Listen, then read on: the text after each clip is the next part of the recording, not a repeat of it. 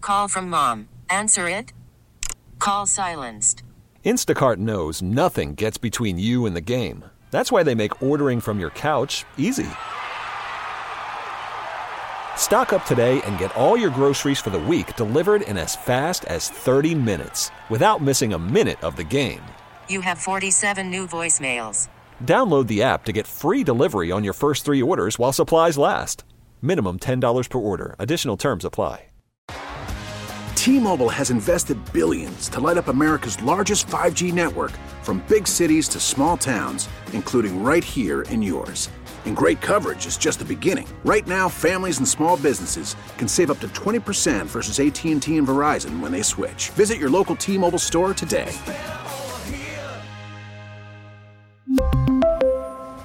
Plan savings with three lines of T Mobile Essentials versus comparable available plans. Plan features and taxes and fees may vary. Come on, son, son, son. Raphael on the track. Come on, son. Come on, son. Come on, son. Son, son, son. Come on, son. Today's episode of Come On, Son, the podcast is sponsored by HBO Films' new movie, OG, premiering this Saturday at 10 p.m. OG stars Jeffrey Wright as Lewis, who is in the final weeks of a 24 year prison sentence in the maximum security prison. OG takes an intimate and unflinching look at the journey of one man at the precipice of freedom. After nearly a quarter century behind bars, he must confront the impact of his actions and the challenges of re entering society. Groundbreaking, it was filmed on location at Pendleton Correctional Facility in Indiana, and its cast includes several of the men incarcerated there. The film premiered at the 2018 Tribeca Film Festival, where Wright won Best Actor in a U.S. Narrative Feature Film. Be sure to tune into OG, streaming now on HBO Now and HBO Go. Come on, son, son. It is Come On, Son, the podcast. Y'all know me. I am Ed Lover. Now, a couple of little weeks ago, but oh, first of all, I got to give all due respect to my man Combat Jack. I never forget that. Combat Jack is the overseer of everything I do as far as podcasting is concerned because he's the one that put me in the game. Now, a few weeks back, I did a podcast. It was about a TV show, and I had a bunch of young ladies that were strippers here, and I got a great amount of feedback from everybody, but one particular woman who's the producer of that show, I told her that I would have her back so we could do a one on one podcast because her story is so incredibly inspirational and interesting. And I have a lot of stuff to talk to her about Shantae Pages. Hey, Shantae! Hey, hey, hey. How are you, darling? I'm good. I'm so happy to be back. Tell everybody about your show that you have on right now. Beyond the Pole. Beyond the Pole. is about everything surrounding the life of an exotic dancer. Yes. I have six exotic dancers. Um, a few don't dance anymore, hmm and then I have Coach Stormy, who I brought in to kind of help them navigate and find their way into their businesses beyond the pole. And people can find that where? UMC.TV. UMC.TV. And congratulations, is doing well. Thank you. It's You doing guys- extremely well. You're doing extremely well. Yes. People are talking about it. Word of mouth is very, very positive, and everything is going extremely well. And we touched on a little bit the last podcast because you had two of the young ladies here with me, and people just thoroughly enjoyed them once they opened up and started talking. I got them to start talking, Right. And people really enjoyed, you know, uh, behind the curtain kind of look.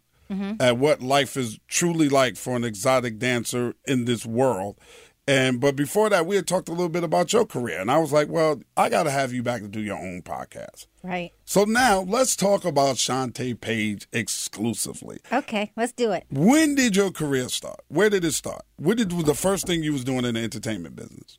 Uh, the first thing, well, it started when I was at Howard University, actually. Okay, did you go to Howard when Diddy was in Howard? Diddy left, and I, you know, he he left the year I came. Okay, But yeah, but I know him because he would always come back. And, Right, you know, I know him. homecomings I and went all with that Mark other stuff. Pitts, All of us, Chris Hicks, Ryan Prince Glover, Hicks, Ryan Glover, Mark, all of y'all, uh, all of us, Howard alums. all of us. Yep. what Matt was Middleton. that like? Life like? It was amazing. And and the fact that we're all still so connected now. Right, you guys just are shows you 18, how 19 years powerful, old. You know, yeah. Yeah. Where you from originally? born in New York, Uh-huh. raised in the DMV. Okay, so you were already in there, out there Yes. in the DMV area. That is D.C., Maryland, and Virginia. For those of y'all who don't know what the DMV is, because you'd be Yes. surprised at who listens to this show, and they will DM me, "What the fuck is the DMV?" right.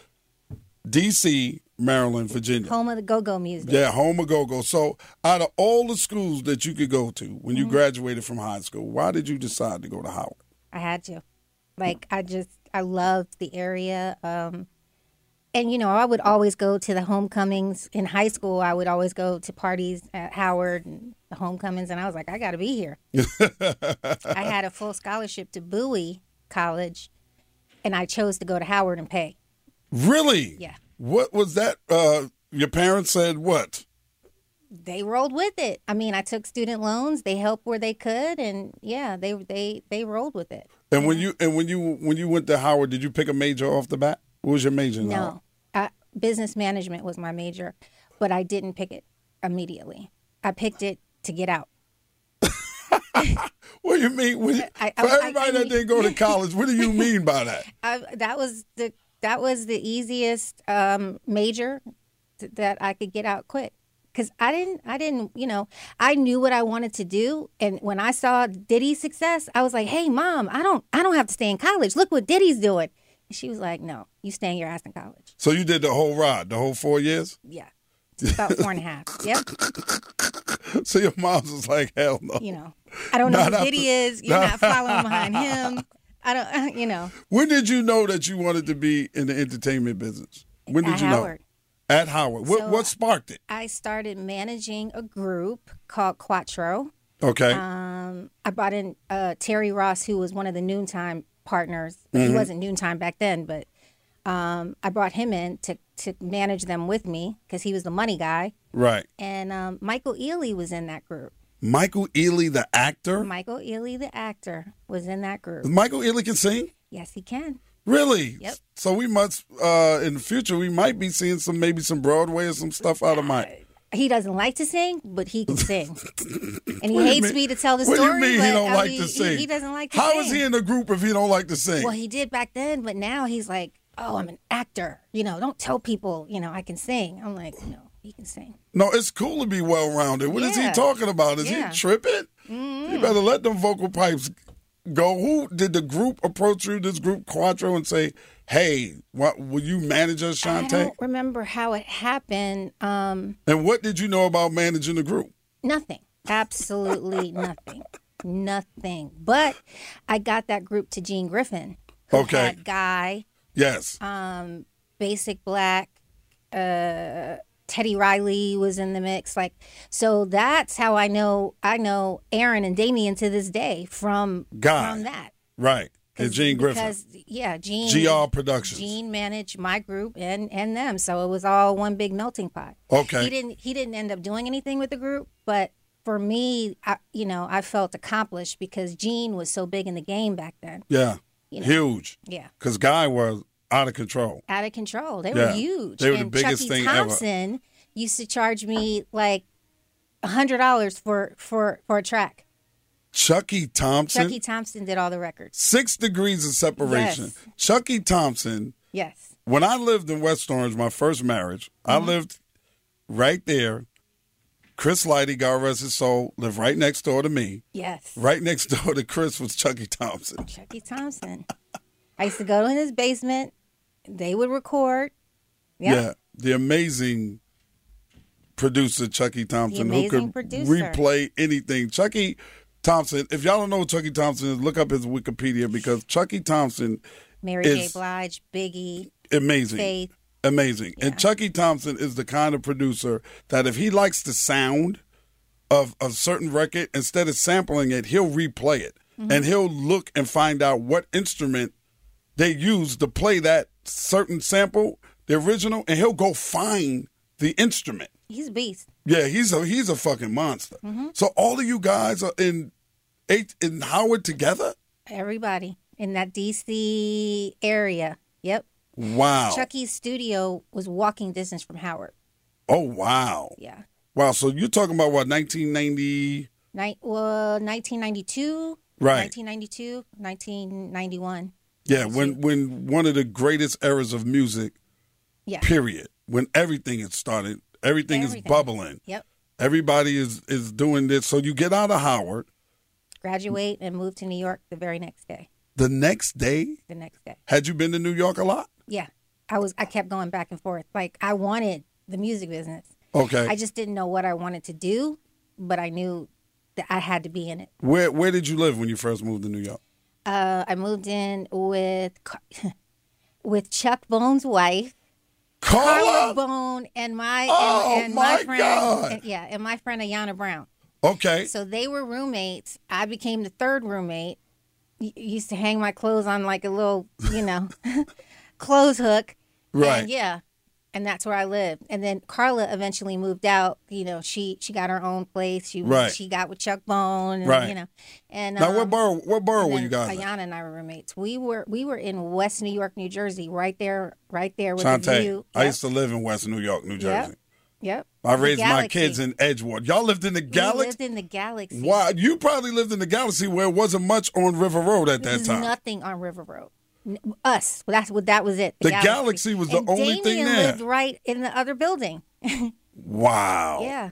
And Oh. Yeah, 'cause I Trench was- lived downstairs. Trench was downstairs. Yeah. And then when they when they And Bla- uh, Blaze, Blazy Blaze, yeah, Blotsett Kitson's husband at the time. right. El- uh, yeah, Elliot Blaze or whatever. He had um The Galaxy was the shit. The Galaxy had a movie theater in the building. yes. I was going to move into the Galaxy at I one mean, we were time. living on a budget, but we were balling.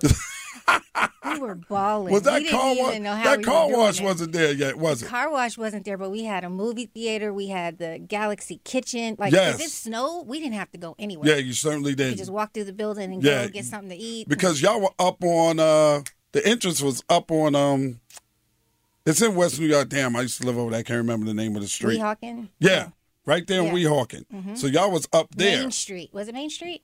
Boulevard East. Boulevard East. Yep. That's exactly what Boulevard it is. East. Right there. And then when I went to LA and I came back, for a while I lived in a hotel that I went and looked for an apartment and I moved in Port Imperial. Okay. I lived in Port Imperial, then I left Port Imperial and I moved up to Edgewater. Wow. And then when my wife and I split and we got divorced, she stayed in West Orange in the house, and then she moved to another place, and then she brought the kids closer to me in Edgewater. So that's where my kids went to, to public school and high school and junior high school, all in Edgewater, New Jersey. Yeah. I Yeah. love I loved it over there. Yeah. Absolutely. Until they loved raised it. the fucking toll prices, and then Until I was they like, did I gotta that. get out of here. Right. How much was the toll when you first lived? there? It was four dollars. when I- $4. It was yeah, $4. It was Yeah. four damn dollars. and when I used lived to in ride West the Orange. little jitney bus over. Had to get back before they cut it off at night. Wow. Or you have to take a cab. Yeah, that's crazy that you lived in the damn galaxy. And Usher used to sleep on my couch all the time. Why? Because Usher was recording with Puffy, and Puffy, when he wanted to go do whatever he wanted to go do, he would call us and be like, "Oh, can y'all watch Usher?" Can you watch Usher? He was a kid. Yeah. I'm like Wow. I'm like 22 years old. He's, you know, he was like 14, 15, I don't know. He's a Yeah. little He boy. was a little boy. Right. Yeah. Yeah, In this wow. day and age, you'd be like, "No, I can't watch him." But back then, you were like, "Oh yeah." Yeah, we ain't doing nothing. Right. Drop him off. Is it- what did Puff had a cabriolet in? I don't know what he had back then. Puff had a Mark, cabriolet. Mark Pitts, him were all everybody was Biggie, like everybody was up in uh, Scarsdale. Yeah. Yeah, wow. Yeah, was it Scarsdale? Wow. Because I remember when Puff, when I was in Hackensack, Puff lived around the corner from me Yeah. when I was in Hackensack back in the days. Yeah. And he had a red cabriolet with a white top. Uh, that might have been the days. that might have been. He the was days. right around. He was not too far from me Mm-hmm. in Hackensack, New Jersey. And then a lot of people started moving over there also. Well, he that no, this is when he was in um Scarsdale? upper upper New York. Okay. Yeah. Is that Yeah. Scars- Scarsdale? Yeah, that's why- yeah, almost Mount Vernon and all of that. Yep, Yeah, that's yeah. When he lived in there. That's when Yeah. he was a wild boy. Yeah. Shout out to Puff. Shout out to Puff all day and day, And, Puff. and, and only if you know him, if Yes. you know him, know him, Yeah. can you call him Puff. oh, I still call him Puff. Right. He fuck around, I call him Sean sometimes. Right. So boy, I know your mama. Right. All right, so Yes. stop it. I stop love it, Sean. Janice. I love stop her. Mm-hmm. it, Sean. Stop it, Sean. So what's the first job that you got? So you now you're living You're living in the galaxy in New Jersey. You just moved there. What was the job hunt like for you? I started waiting tables at a restaurant called Jezebel's, and I know you I- know that. of course, I restaurant. know Yes. Jezebel's. I never waited tables in my life, um, and I That said- was like the spot. that was the spot. This is before Puff had uh, um, Justin's. Yes, way Jezebel's before. was the Yes, shit. Alberta, rest in peace. She, Yes. she saw something in, in me. She hired me. Um, so I was working there and the coffee shop, No waiting way. tables. So my mom was like, "You graduated? My mom and dad, you graduated from college. You're waiting tables." Right. But I was making like forty, fifty thousand dollars a- a year at the time, waiting tables. Right. Like we were making some money, and back then, you know, that was a lot Yeah. of money. Yeah. Hell yeah. So I figured, you know, with that, I could go to parties, I could mingle, I could meet. You know, everybody who was anybody was coming to that restaurant. Yes. You yes. you're had the right. Denzel Washingtons to, you know, the L.A. Reeds, Yes, everybody. It was everybody. the black who's who. Yes, everybody hit Jezebel's at Yes. one point or another. Yes. Absolutely. It was sometimes you couldn't even get in Jezebel's. Yeah. They didn't give a damn who you were. No, You wasn't getting in there because that's played Spike Lee. Everybody Yeah. was in Jezebel's. Absolutely. everybody. So that's what I did. I did it for like two years. uh huh. Um, Still with your eyes on the prize of the still music with my business. eyes on the prize. That I started, you know, hosting events and doing parties with the gas station with Chuck Bone. Wow. Yeah, yeah, yes. Small world. small world. Right. Um, just you know, I, I just was like, I got to figure out a way to navigate and get in, and I didn't, I didn't know how, but I was like, I'm gonna figure it out. So I got with Jay Norris, who was who went to Howard too. Mm-hmm. Um, we started a company called Net Squared, Okay. um, and we did parties. Uh, oh shoot, what was the name? Um, was it opera? What? Where did we do? It was a party. NVs. okay. Did you ever come to MVs? Yes. We did MVs, and that was another everybody who was a who's Yes. who. But I I made it so if you, if you knew me, like it was cool. Like I would get you in. Right. So I had Chris Lighties, the puppy, everybody coming to the door saying uh, Shantae Page or what you know. So Right.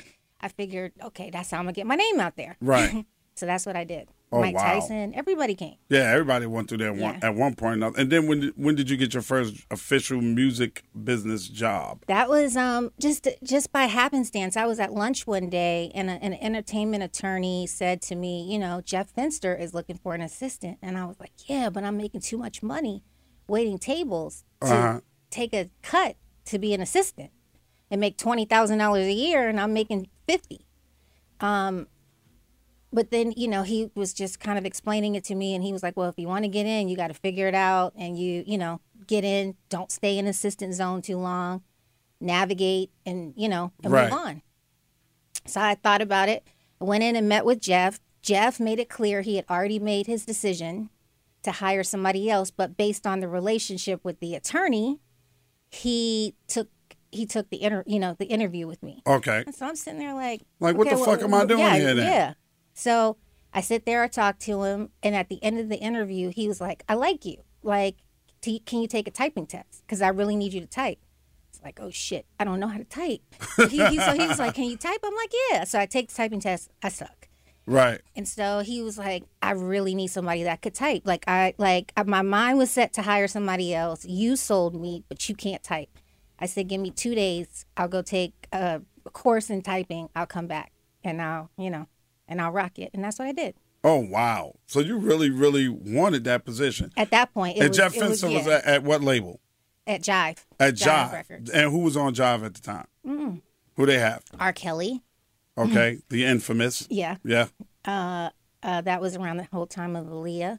Okay. Uh, Britney Spears, Backstreet Boys, Tribe Called Quest, Akinelli. Some pretty heavy hitters yeah. over there at Jive at the yeah, time. huge. Joe. Right. That's how I know Joe. Mm-hmm. Uh, yeah. So you actually went and, and took a typing course. Yep. Came back and rocked it. You typed, did. typed like seventy words a minute, and he was like, like he was just like baffled, like wow. Right. How you go from not knowing how to Right. type at all to typing? Right. So he hired you. So he hired me. Starting salary was what? I don't even remember, but it was low. I mean, I took a pay cut. But what Alberta was so amazing. She never let somebody work Saturdays only because she was like, you've got to work, you know, you've got to work the slow days and, you know, the great the Right. days that are like really lucrative. But she knew what I was trying to do, so she allowed me to take that job and still work Saturdays with her Wow. for the first year, so I could, you know, s- so I could keep my Supplement income your up. Yeah. income. Yeah. Yep. Absolutely. So how many hours were you doing over a job? That was full Daily. time, full time, like Eight hours? Yeah, no, like twelve. Twelve hours and then Then I would go do parties. Then on Saturdays I would do Jezebel. Then I had a side hustle with Noontime, and I was, you know, trying to sell their tracks. Yeah, and you had a side hustle with noontime. Yeah. Who were- who were some of the people you were meeting with to try to sell noontime tracks? Because they blew oh, up. Leor Cohen, uh, Kevin Lyles. Like I was meeting with. Shout every- out to Kev. I just yeah, saw Kev. Yeah, that's my guy. So I was I was meeting with everybody. Like I like I would call. I I didn't have any shame. Right. I would you know call and make it happen. Yeah. Yeah. Anybody at Jive were you trying to sell or you was just yeah, kept Dave that Finster separate? at the time was like he was the big dog at the time, and Right. I was just I- I- you would have thought it was crack. I kept trying to push their tracks, and then finally, um, Dave was like, you know what, these she got some she's got some really hot cats. Like we need right. Uh-huh. to do something with them. Um, so eventually, it it, it kind of caught on. Wow. Wow. How long did you stay an assistant to Jeff Finster and why did you move on? I know you moved on. I moved on. Um, I don't feel good about this, but he asked me to commit to a year. Uh huh. But when the opportunity arose um, from Brett Wright, who was going over to Volcano Records uh, at the time to start a new label, Brett wanted to bring me in, so I I quit Oh wow. eight months in. Eight months in, you quit, and you go with Brett over Yeah, to Volcano. Volcano. Now, who was Vo- Volcano? Was a subsidiary or something? It was there's a subsidiary. Always, for those of y'all who don't know, maybe listening to this podcast, there's a lot of subsidiaries. Yes, It's like a parent company, and then you'll hear about this label that they gave somebody a label, and that label's a subsidiary. This label was a subsidiary of the major label. Volcano was under who? Volcano was under. Um, uh, I'm not even. I'm not sure. I don't. I don't. I'm, I'm having a brain freeze. but yeah, they they were a subsidiary. Uh, Kevin Zinger, I think his name was at the time, was um, he wa- he kind of spearheaded it. Um, and Uh-huh. And uh, Brett brought you over Brett brought me over as what? His assistant? Because as- you weren't as- trying to be no right. assistant I- anymore, I made right? that very clear. So Right. I was the I was kind of the marketing and and uh, the marketing the marketing arm, but I was also his assistant. So I had two titles. Right. But th- the assistant title wasn't what we called me, you know. okay. So we, we you know, he would say she's my she's my you know marketing person, but Right. you know, if I had to answer his phone, I had to answer his phone. Oh, okay. And who and who uh, did you guys have over there? Over Well, on that label. Akinelli actually came over there. Akinelli came. Um, they did a deal with Gerald Levert, and um, that was called Global Soul. Okay. So they For had his the own O- label? For his own label. Were the Rude Boys under that Oh, umbrella? Uh, n- I don't think so. He had the OJ's under that umbrella. He had a Okay. few other artists. That's how I met Leonard Brooks. Okay. Well, actually, I met Leonard Brooks before that. Shout but I out got to really Leonard close to- Brooks. Yes. My man. Yes. I ain't seen Len in a minute. Troy from 5001 Flavors introduced Yep. me to Leonard. Yep. I know Troy. I haven't seen Leonard in a long time. Shout out to Five, man. Yep. Wow. This Wow. is it's like a small, small yeah, world. six definitely six degrees of so separation. Leonard had an office in there too, Mm-hmm. um, and uh, you know, we were we were trying to make things happen there, and then all of a sudden, Kevin had a different a different mindset. He got with Dallas Austin, Mm-hmm. and Dallas was starting, I think, Rowdy. Was it Rowdy Records? Rowdy, yeah. Uh, he had a few artists. Dallas was popping and hot at the time, That so was on fire. Dallas wanted to bring him his own team. Okay. So we walk in one day and we all have pink slips. no way. Yeah. We walk in one day and we all have pink slips. And I was so offended by it because I was like, they didn't even bother to meet me or, you know, to see my worth or talk to me or and it was him and Dave Gates in the office. And I walked in and said and, and I love Dave Gates, by the way. Yeah, now. shout out to Dave. But um I walked in the office and I was like, you know, you didn't take the time to get to talk to me and see, you know, my worth or anything about me. And I was like, but I promise you, you're going to see me again. Dallas was like, what? And every time he sees me, like, we just laugh. Cause yeah, that's that's how I felt. I would, I was pissed at the time, Yeah. but then somebody said to me, How how do you say that without using a few expletives? uh, "I probably did." Oh, okay. It wasn't. It wasn't nice. Uh, it really wasn't. God know me. I'd have walked in there and Yeah, said, "Really, I- I- this I is y'all really- gonna it do? was You don't really meet on with some me." fuck you. Yeah. some fuck you shit. Yeah. You know what? Fuck both of y'all. Yeah. Y'all Yeah. would see me again. Yeah, that's basically what I said. but somebody was like, "You're never nothing in the music business until you get fired." So I was like, "Okay, I'm on my way up now." Right. That's how I looked at it. So where do you go after that? I was jobless. For Uh, how long? It started to hurt. I want to say for about a good year. So I started doing all these little side hustles, and I, I did I uh, did a um, a charity golf tournament in the Bahamas. Somebody hired me to do that. You know, I'll talk my way into anything. Right. I never did that in my life, but I got all of the B listers at the time who were A listers now Right. out to the Bahamas. Uh, the Chris Spencers, the um, uh, Ke- um, Damon Wayans, uh, Wayans, um, who else? I even got uh, Jermaine Jackson out there. Oh wow. Yeah. Jermaine Jackson ain't never been on B-list. I I- don't. I, they don't were give a all damn. there. I was he's like- royalty. Yeah, I was that's like, how- royalty. I don't know how I did this. Or I, I, it was myself and, and um, Lorna Lightfoot, Uh-huh. who uh, was one of my partners in Net Squared with Jay Norris. Right. And so we did that. I, so I just did little, you know, side hustles to keep the bills paid, but um, it was getting tight. So there was a um, a music convention in Nevada. What I, I forgot what it was, what it's called Mm. Um, you you probably remember, but they would always do it in Nevada because then all the all the radio people would go to Yeah. all the bunny ranches and Yeah, everything. yeah, yeah. So it was in Nevada, and Tina Davis, shout out to Tina Davis. Shout out Tina Davis. She's like, you should come, and I was like, you know, my money's tight right now. I can't go Right. to no you know music convention. And she was like, no, well, you could stay with me. You know, she was at she was at um, where was she at? Uh, what was the big rap label back then? Uh, Def Jam. she was at Def Jam. Right. So Def Jam was covering her room. So she was like, You could stay in my room. You don't have to cover it. Just get out there. Right. um, So I did. okay. And so I'm playing the slot machine. And then somebody taps me on my back, and it's Kedar Massenberg. Oh wow. And Kedar is like, you know, I've been I've been watching you for a minute, and I'm seeing you move and your hustle and everything you're doing. He's like, I want you to come work with me, but you got to give up everything you're doing.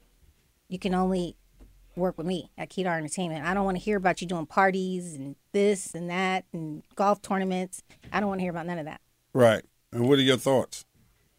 I said, okay, if the salary's right, I'll do it. Right. So that's that's what happened. And he told me write it down on a napkin what I wanted, and I did. Right there while you're at the slot machine. Yeah, right there. I was like, oh, I hit the jackpot. So Wow. I wrote wrote it down, and um, he was like, get with Kojo, who was his GM at the yeah. time. Shout out to Kojo. Yeah, and he was like, um, y'all, you know, we'll work it out, Just like that. just like that. You wrote down what you needed Yeah, to survive, right. plus some. Yeah, a And he little bit looked- more on top. I kind of, I kind of undercut myself, but you know, you do that. You Yeah. don't know any better. Yeah. And you looking at your, that paper. You say here. He looks at it. Say okay. Get the Kojo. Mm-hmm. Let, and you're good. Yeah. And now what- when we get and back, what- you know, when we get back from Right. Did you from think Nevada- you was bullshitting? Because you know people in this business bullshit you I knew to Kedar death. wasn't because Kedar was one of those like y- y- you know he's abrasive. Yes. you know, so I, I knew he meant business, Right. and he would come to all the parties I did. You know, Uh-huh. so I did know him from Right. from that world. And brought you in over to Motown. brought me over to Kedar Entertainment. Kedar He had Entertainment. just started Kedar Entertainment. Oh wow. Just started it. Okay. Yeah. Under what capacity over at Kedar? Um, I was director of publishing and production. So I handled because he most of the artists like Erica and uh, Chico, all of those artists. They were all went- signed to Kedar Ki- Entertainment. Kedar, yeah. Okay. Kedar Entertainment and Kedar, Pu- they had, he signed them publishing deals too. Okay. So Gerald Isaac, I was like shopping his tracks. Uh-huh. You know the same thing I, I, I was doing for Noontime, Noontime before I was doing for Kedar. Okay. Okay. So who was at Kedar when you got over there? Me, him, and Kojo. That's Me, it. Him, Kojo, and Lynn Scott started. uh, Lynn Scott started shortly, I think, after What and artist? Sincere Thompson. was Shout sincere. out to my man, Sincere Thompson. Sincere Thompson. The man who took me to Cognac, France, Mm-hmm. and made me a Martel ambassador. Shout out that's, to that's that's the dude right there. that is my man, 50 grand for life. yep. Love him. And Frank Fraley. Okay. Frank Fraley was there. Yes. And what artists did y'all have signed? Because you mentioned Erica Badu, Uh, Chico DeBarge. Chico DeBarge. Um, we had an artist named Granique. Okay. Um, she was from the DMV area, and Profile. Okay. Profile was a was a four guy group. Um, and think I so remember that group. Yeah, yeah, they had a song "Liar" yeah. that blew up. Yeah. So that so that was the first group I A and R'd. profile. Mm-hmm. Okay, and then as I gotta, I'm sorry, Shante, you know I know, but there may be somebody listening that does not know what does an A and R do. So an A and R is short for Artist and Repertoire. Okay, and you basically you know you have the power to sign the artist you pick the songs you pick this if it needs a songwriter a producer if you're finding a song that's already created um you know it could be any of those things but we would also get the songs mixed mastered Right. everything to get to without the artwork you know everything that the musically we would we would handle so do you go back to noontime immediately for some tracks for profile? Absolutely, that's what I did. Noontime was on every single album. Every single album. Yep. Noontime producers. Brian Cox, Jazzy Faye, J Dub. Uh yeah. You're talking about some heavy hitting dudes right there. Yeah. Yep. Wow. Uh Dent.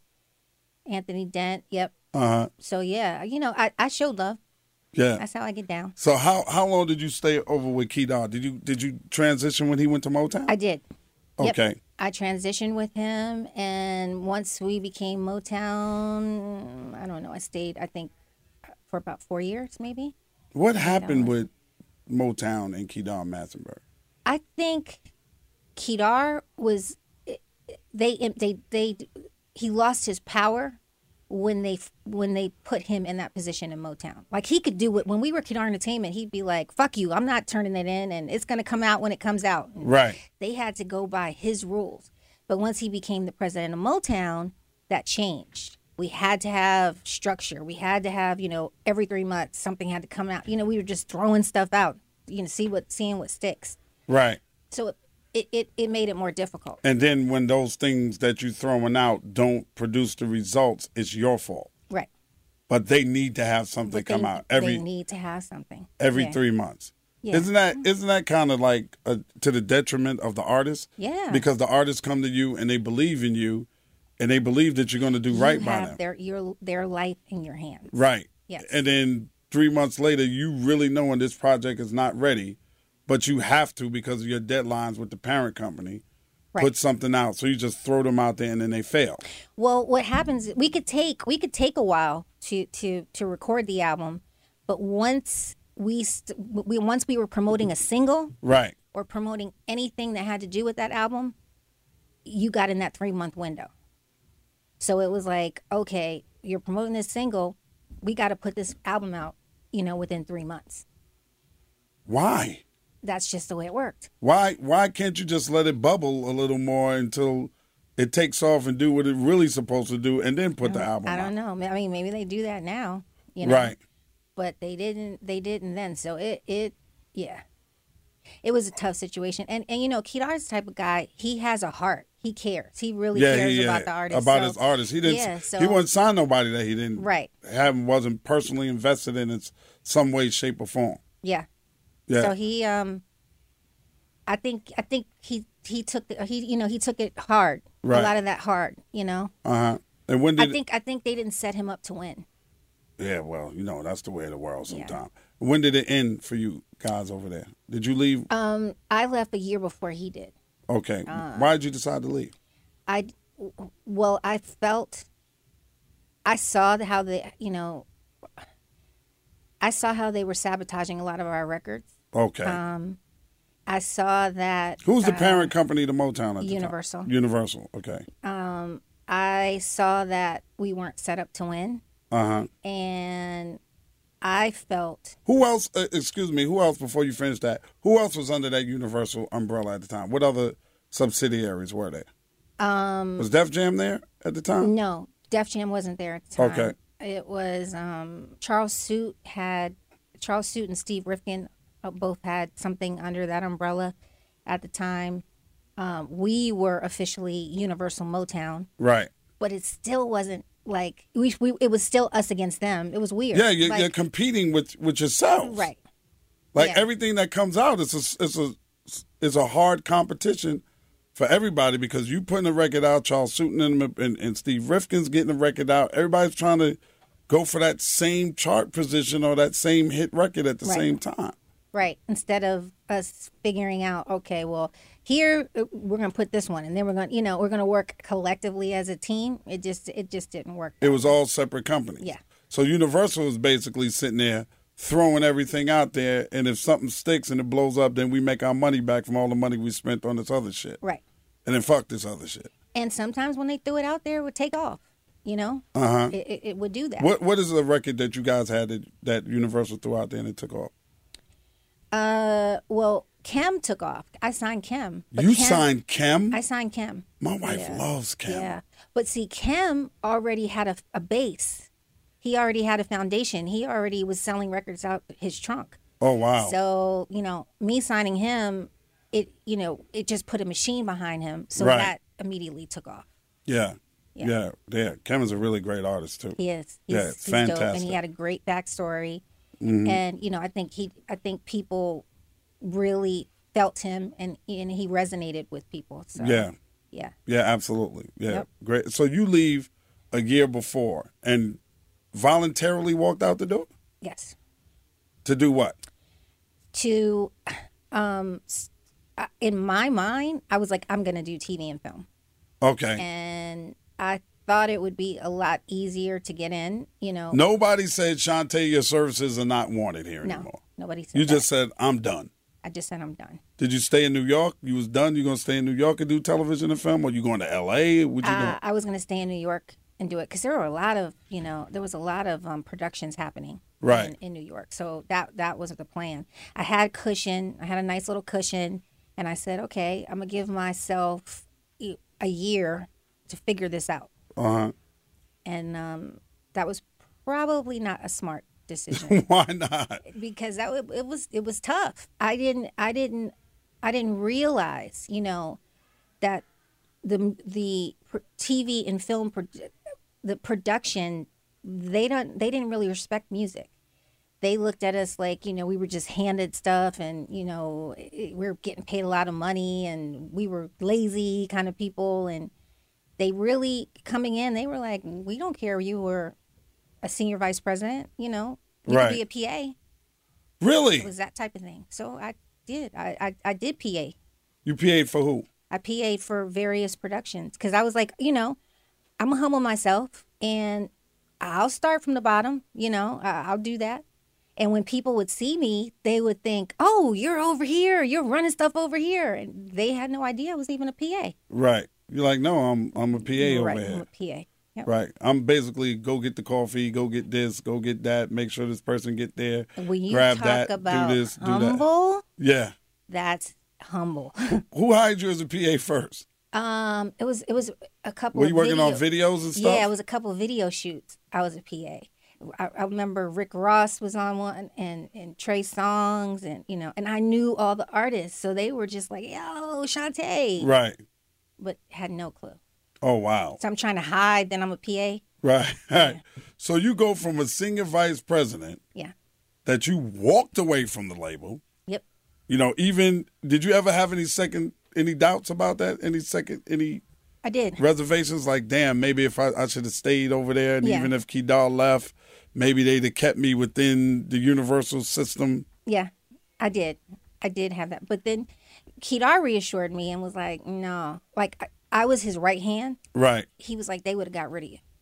You know, Right. If they if they didn't keep me, it, they wouldn't have kept you. right because they blow out the whole Yeah, they blow out everybody. So Oh. Everybody that gone. that kind of made me feel better. Like, okay, I wasn't, you know. and how long as- how long were you paing Uh, if that's the I term might, yeah, yeah. I Oh. Might have made that prob- up, PA. I probably did about a good five or six uh, shoots and various projects, and then I was like, I'm not doing this shit no more. so I had to, I to figure it out and I said, okay, I'm gonna I'm gonna start producing my own content. Right. And, and give proof of concept so that people will say, oh, you can produce on this side. You Know, Right. you're not just a music producer.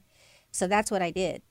And um, What's the first thing you did? it was called Style Aficionados. It was two about uh, two stylists, um, two gay stylists, um, Dalimu and Terrell. And they Okay. were and see the thing about it is Terrell was was styling all the hip hop artists, and um, he I don't even know if the hip hop artist knew whether. He, he was gay or not. I- I don't. I guess it didn't matter because he was so dope Right. um, to them.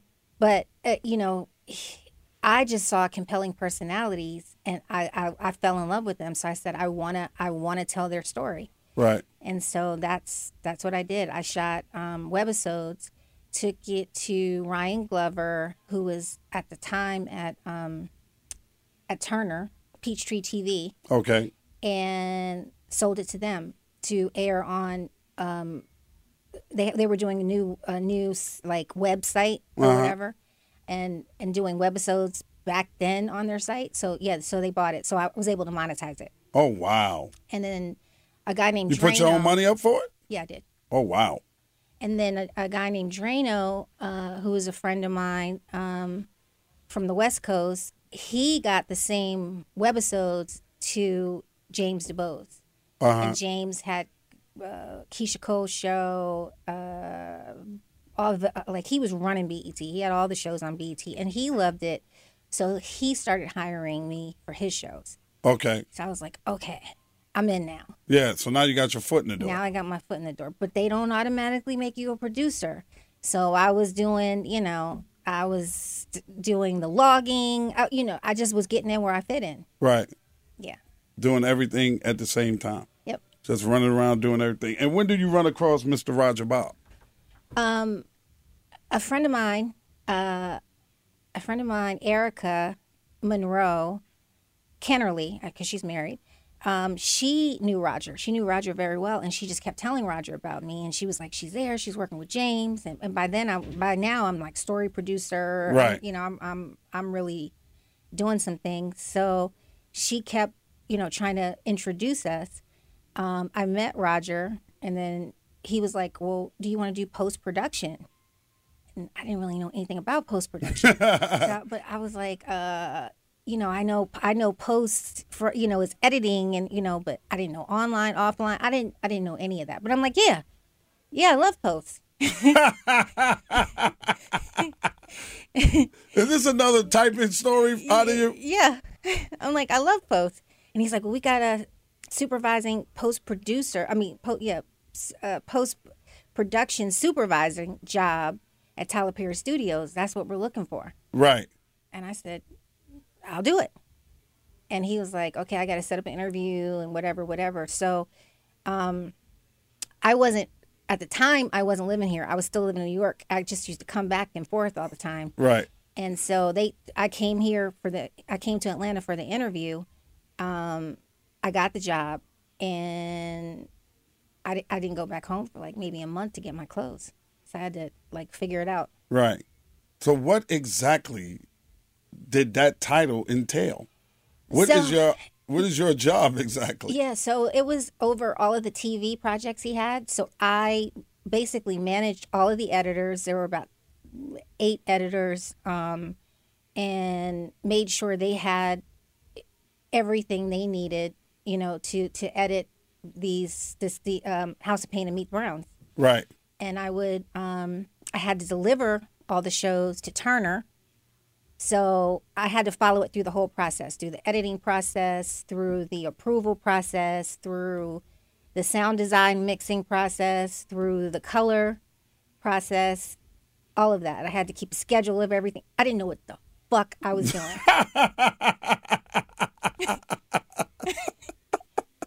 You didn't know it all? no.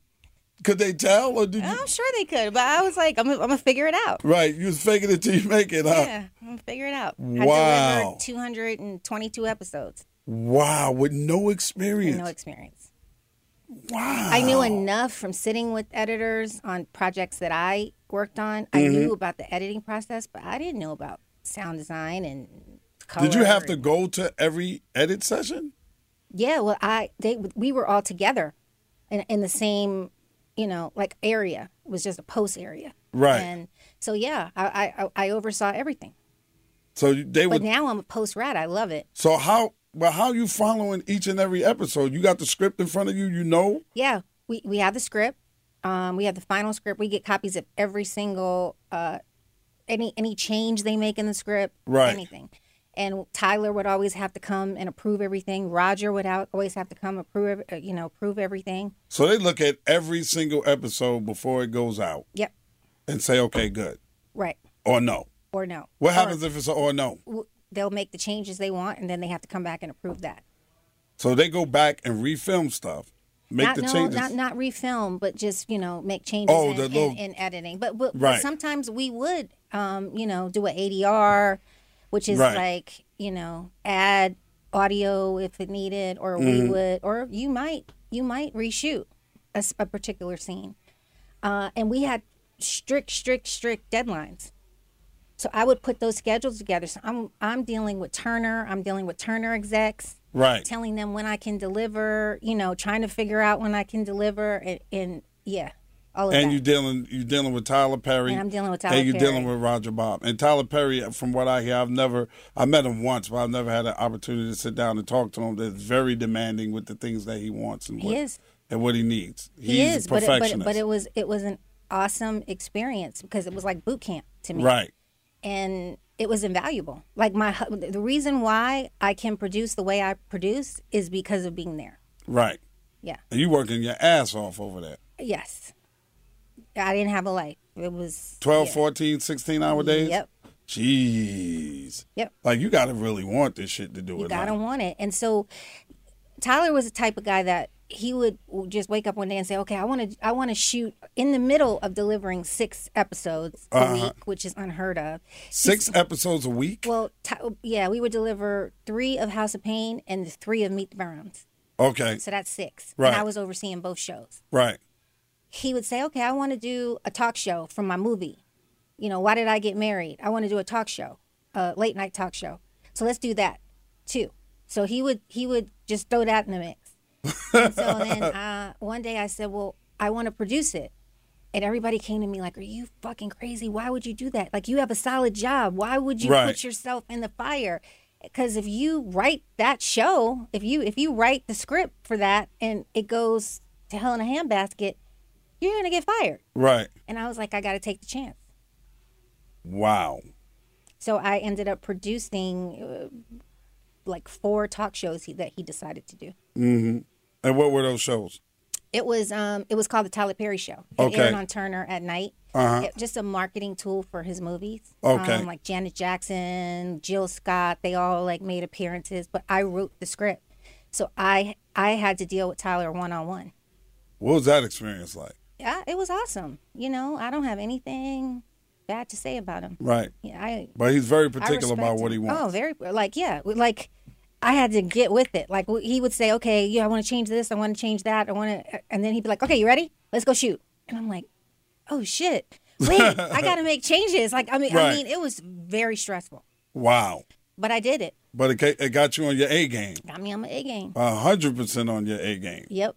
Wow. And if you're not ready for that, you you just you You're better not, be you're ready. not ready. You're not Yeah, ready. you better so be you ready. gotta, you just, you gotta stay ready. Yeah. And um, so I got, I have producer credits for that, and then I ended up also doing some uh, his DVD, all everything, all the editorial for that, for his plays. Right. So not only am I working on the TV shows, now I'm working on the plays, talk show, everything. Wow. Yeah. Your plate had to be crazy. So Yeah. you're working weekends, holidays, everything. Nonstop. It's just nonstop. You just go home, go to bed, get up, go to work. Yep. Jeez. Boot camp. Two two and a half years I did that. Two and a half years, and then wh- why did you move on? he was starting a new show. Um, I don't I don't remember. It was is one of it's one of the shows that ended up going to own. Uh huh. And I said uh, to uh, Ozzy and Will, I uh, Willow Rue, shout out to them. I was like, it's not fair for me to start a whole new show because you know he doesn't just do ten episodes. Like he'll do sixty. Right. So I was like, it's not, I, I don't want to tell, you know, commit to you for that. Um, when I know uh, my heart's not in it to keep, to keep working like this. you know? Right. I want to work on some projects that I want to work on. Okay. So they understood. And, and the thing about post supervisors, it's not easy to find somebody who understands or, you know, who can really do that Right. so you know i gave him my notice and at and at the time roger had just left too Mm-hmm. so the timing of it they were kind of like okay uh is it because roger but um you know I, I was like i'll i'll help transition the the next person you know in, into my position but it's time to go Right. so that's what i did You step out on faith a lot, don't you? i do God got his arms all over you, Shantae Page. God got know. Mm-hmm. his arms all over you. So how you did? Was it was it immediately your plan to get back with Roger or no? Or you just you just ready to go do your yeah own thing? yeah I, I I- i plan on doing some projects with roger uh roger's my guy i love him Shout out to Roger Bob. Um, Yeah, my shout out dude. to Roger. Um, and it just happened that Keith Cl- Klinkscale, who who was at E ESPN at the And time, Vibe before that. and and all Vibe that. before Shout that, out to and Keith. that, that's my guy too. So he calls me and says, "Hey, I have this. Um, it's called the Battle, mm-hmm. and um, it w- it had a season, and you know, for whatever reason, they didn't want to go with who you know was producing it before." Just so happens it was the person that fired me a long time ago. I'm not going to say his name Wow. and he said, um, "Yeah, um, so we'd like, I'd like you to, you know, take over. I need you to get a producing partner." So I went to Roger, Right. and that's what we did. Oh wow. So that was the first project out the gate. Both of us leaving Tyler. That's what we did, and I was executive producer of it. He was executive producer, Right. so it was a good look. Yeah. Excellent look. And Keith uh, threatened me with death and was like, "You can't go over budget, like not a penny." And Not- we didn't. You And didn't. we didn't. No, we you didn't. kept it under budget, huh? Yep, we did. Wow. Yep. Wow. That is that's an ama- amazing amazing thing. So are you still working with Roger?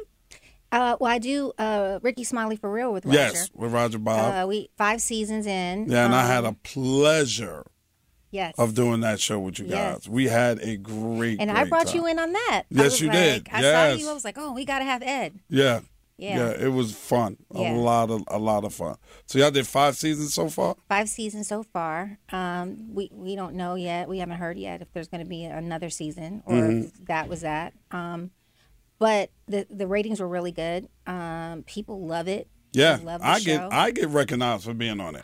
yeah. People, I saw you on Ricky Smiley for real, man. That was fun. That was funny as hell when you was on there with your wife and y'all was doing this, that, and the third. I was like, thank you. Oh man, I remember when y'all did the thing and Gary choked and y'all put us on. I was cracking up. Yes. People just really, really enjoyed the show. they love the show. Yes, they do. Yeah, you So do. I- yeah, so I did that with him. Um, you never know. You can probably do some other stuff with him too. Um, Yeah. I think he's getting a chance now to see me uh, in a different light because I'm I'm I'm doing my own show running and Mm-hmm. and running everything through my production company. So he knows he's like, oh, okay, she can really handle everything. Right. And it's a So- Oh. it's a workload. It's not easy. Beyond. There's no stress like that.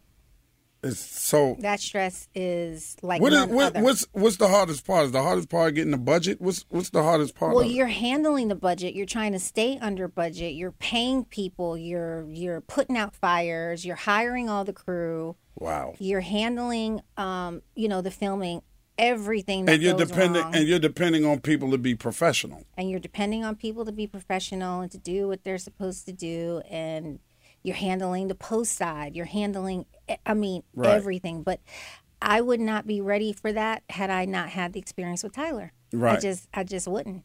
Yeah. Because when you're doing your own thing and you and you got the budget and you're depending on people to be professional, people don't understand that time is money. Right. So, like when we were talking about the show that you currently have, and and Labrie was here, Right. And Labrie was like, "Well, Shantae didn't like me at first because I used to be late," and I'm like, "You late? You fucking up money, yeah, you fucking up the money. And it wasn't I don't like her. I love her. But Right. I was like, you're you're fucking up my money. So what I Right. started doing with her, I just started shooting the scenes without her. and I was like, because She if got you, it you're then, not right? gonna be here, yeah. So she would come strolling in, and then a couple scenes she sh- it was like the tail end. She didn't even know what the heck was going on, and I naturally followed that. And I'm Right. like, now you got to explain that in Yeah. your interview. Like, it's just whack. But I'm not gonna hold up a whole entire crew because you had to get your makeup, hair, and whatever ready. Right. But she gets it now. When you should have had that ready already Yeah. on the days when you know that you're shooting. Right. You should do that two, three hours ahead of time. Yeah. before you know you have to be somewhere. Let me give y'all a classic example of how money can get fucked up and what Shantae, as a producer and line producer and people that handle money, will go through. We did a movie that was released in 1993 called Who's the Man? Oh. Mm-hmm. And then Dr. Dre and I played barbers that became police officers. We are horrible barbers. We became cops. So we have all of these celebrities in it. Mm-hmm. We do a scene where Nick, who is the proprietor of our barbershop, gets blown up in the barbershop and he dies. And then Dre and I walk by, they blow out the whole front of the barbershop. And then the next scene is the funeral scene. And we had slated Mary J. Blige to sing Amazing Grace. Mary was coming. Six thirty in the morning, all the trucks show up at the at the church. Everybody's ready. Eight o'clock call time, no Mary. Nine o'clock, no Mary. Ten o'clock, no Mary. She never showed up. I mean, her people are there. They're calling. They're trying to figure out where she is. She never showed up. An entire day shoot went down the fucking drain. And this is a this is not a big budget movie. Right. We only had three million dollars to do the movie, but that shit cost a lot Yeah, that, that's of that's, that's fucking down the money. toilet because you still have Gone. to pay those people. And then we got to reshoot the scene with Bow Legged Lou singing. Thank God Bow Legged Lou from Full Force was part of the cast. And we just rewrote it and said, well, let him, his character, 40, sing Amazing Grace. right. Thank God that that was even possible, that we didn't have to go out and f- try to find somebody else. So you, now you understand when somebody is slated to do something and film something and you're not on time and the crew is there, the crew is ready, because the crew got to get paid. They don't give a fuck. Right. And these are Teamsters. Yeah. You have to pay them. There's a dude that sits in the truck.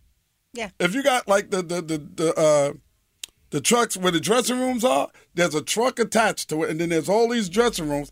There's a guy whose job it is, as a union member, Mm-hmm. to sit in that truck that pulls all the other to dressing room, and he gets paid to stay there all Yeah, day. they don't. They don't play. All he do is get out. He smokes cigarettes when it's lunchtime. He goes eat lunch, and then he comes back and sits in the front seat of the fucking truck Mm-hmm. for 14, 15, 16 hours and getting paid out of his ass.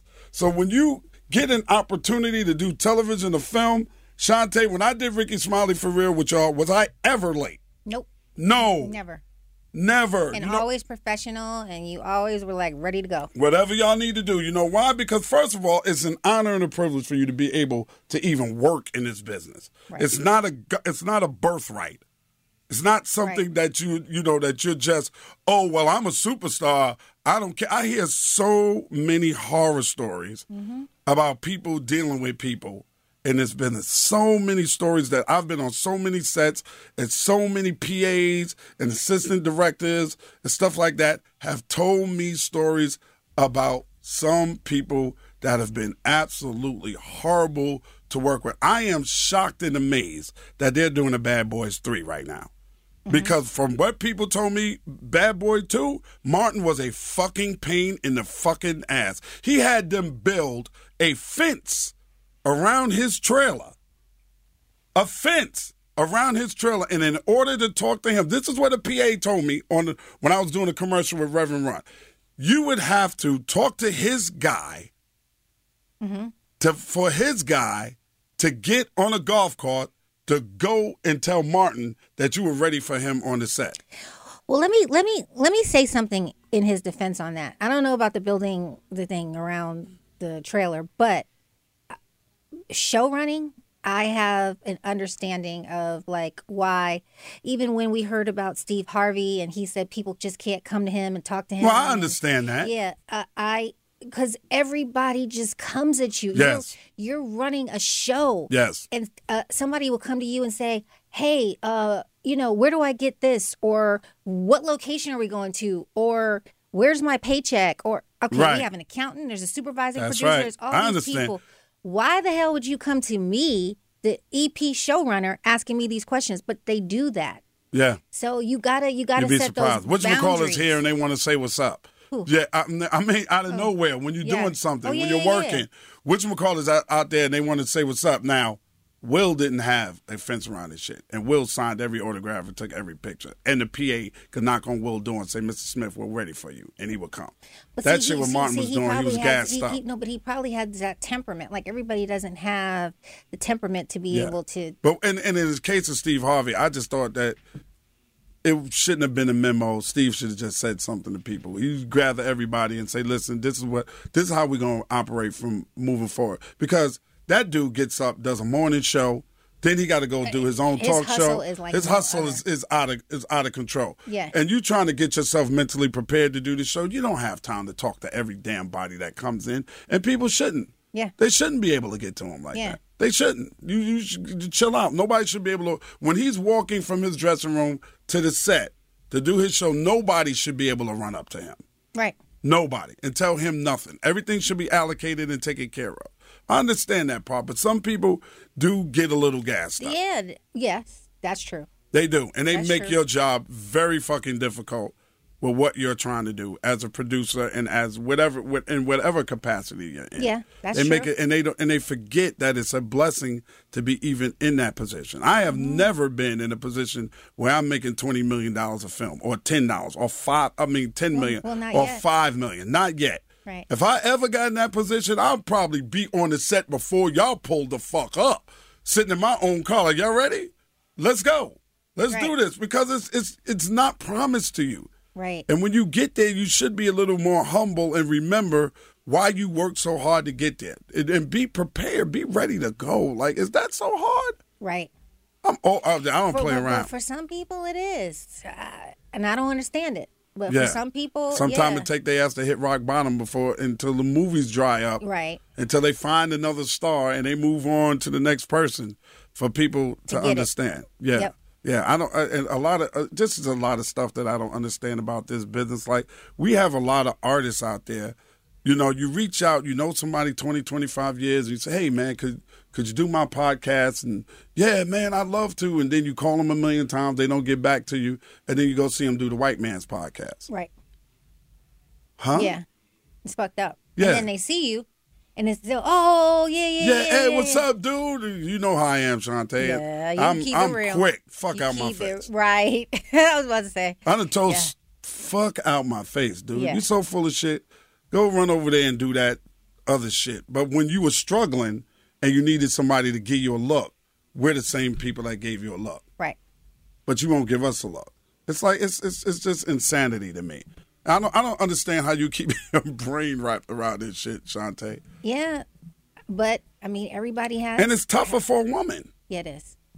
It's super tough for a woman, and you're a beautiful woman, Shantae. So it's, Thank you. it's got to be double tough for you. Oh yeah. Yeah, let's hook up. You know, you know, you want to hook up, and I just want- Well, nothing compares to the music business back in the day. That was the worst. wow, That was the worst. wow. Anything went. They come at you any way they want it. You know. It, it now to, today. yeah, Yeah, it's it's it's a breeze Yeah. compared to what we went. and then through. you, you, you right now you're hearing so many horror stories Yeah.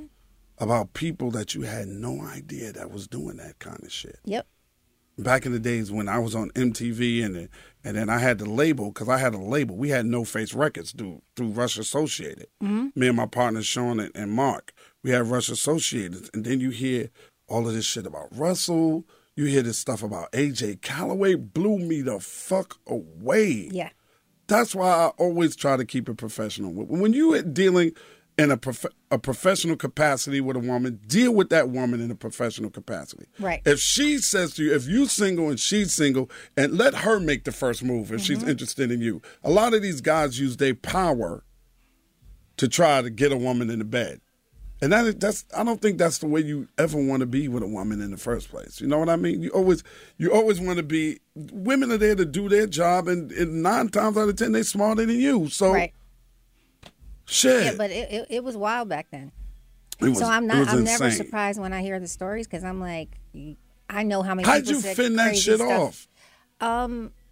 I just, I would just kind of ignore them.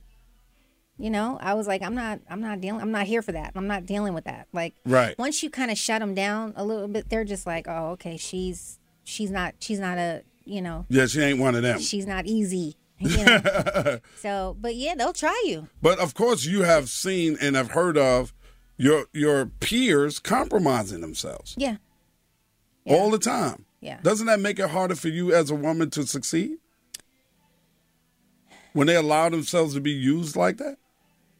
I don't. I never looked at it like that. Um, I looked at it like that. You know, that's their price. You know that they that they're gonna have to deal with. Um, I personally never looked at it like they like it affected me, but I have had men come on to me and you know I'll be like asking for a track or I want to get with the pro- you know the producer to get with my group and they'd be like, okay, well I'm trying to I'm trying to fuck you. I'm like, what?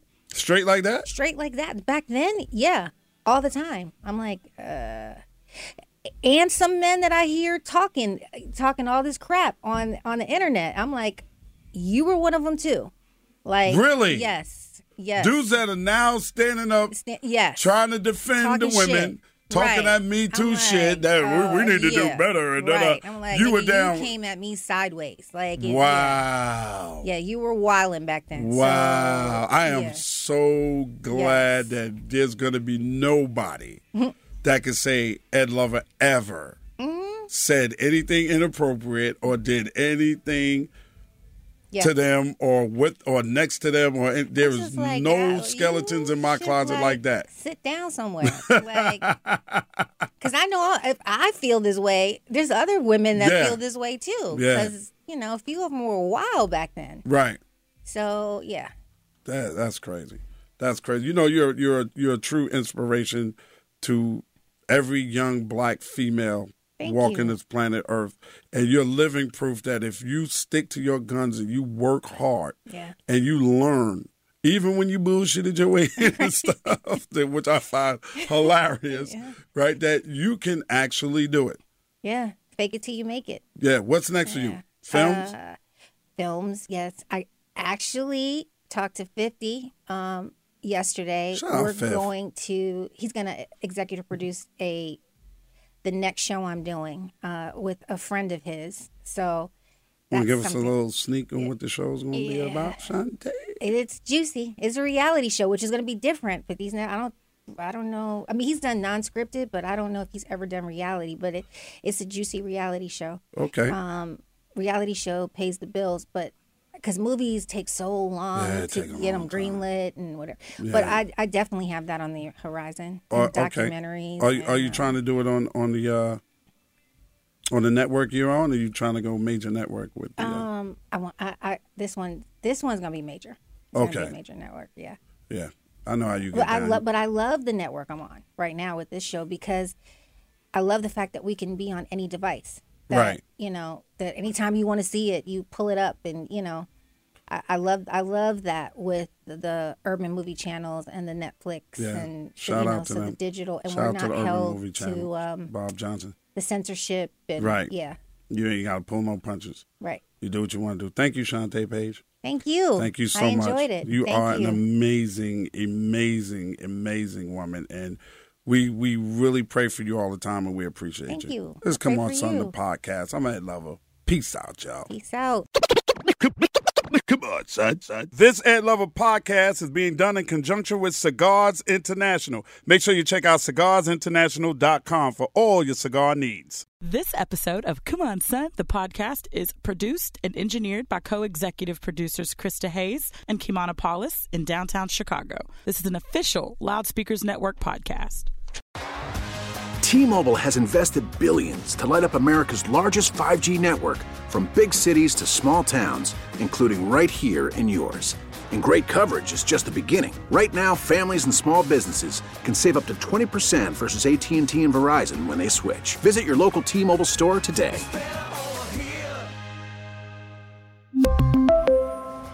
Plan savings with three lines of T Mobile Essentials versus comparable available plans. Plan features and taxes and fees may vary. What Protect your vehicle's engine with a full synthetic oil change and save with Mobile One at O'Reilly Auto Parts. Purchase five quarts of Mobile One full synthetic motor oil and receive a $10 O'Reilly gift card after rebate. See store for details. With your Mobile One purchase, you'll also receive two times points during O Rewards Bonus Points Month at O'Reilly Auto Parts. Oh, oh, oh, O'Reilly Auto Parts. We get it. Attention spans just aren't what they used to be heads in social media and eyes on Netflix. But what do people do with their ears? Well, for one, they're listening to audio. Americans spend 4.4 hours with audio every day. Oh, and you want the proof? Well, you just sat through this ad that's now approaching 30 seconds. What could you say to a potential customer in 30 seconds? Let Odyssey put together a media plan tailor made for your unique marketing needs. Advertise with Odyssey. Visit ads.odyssey.com.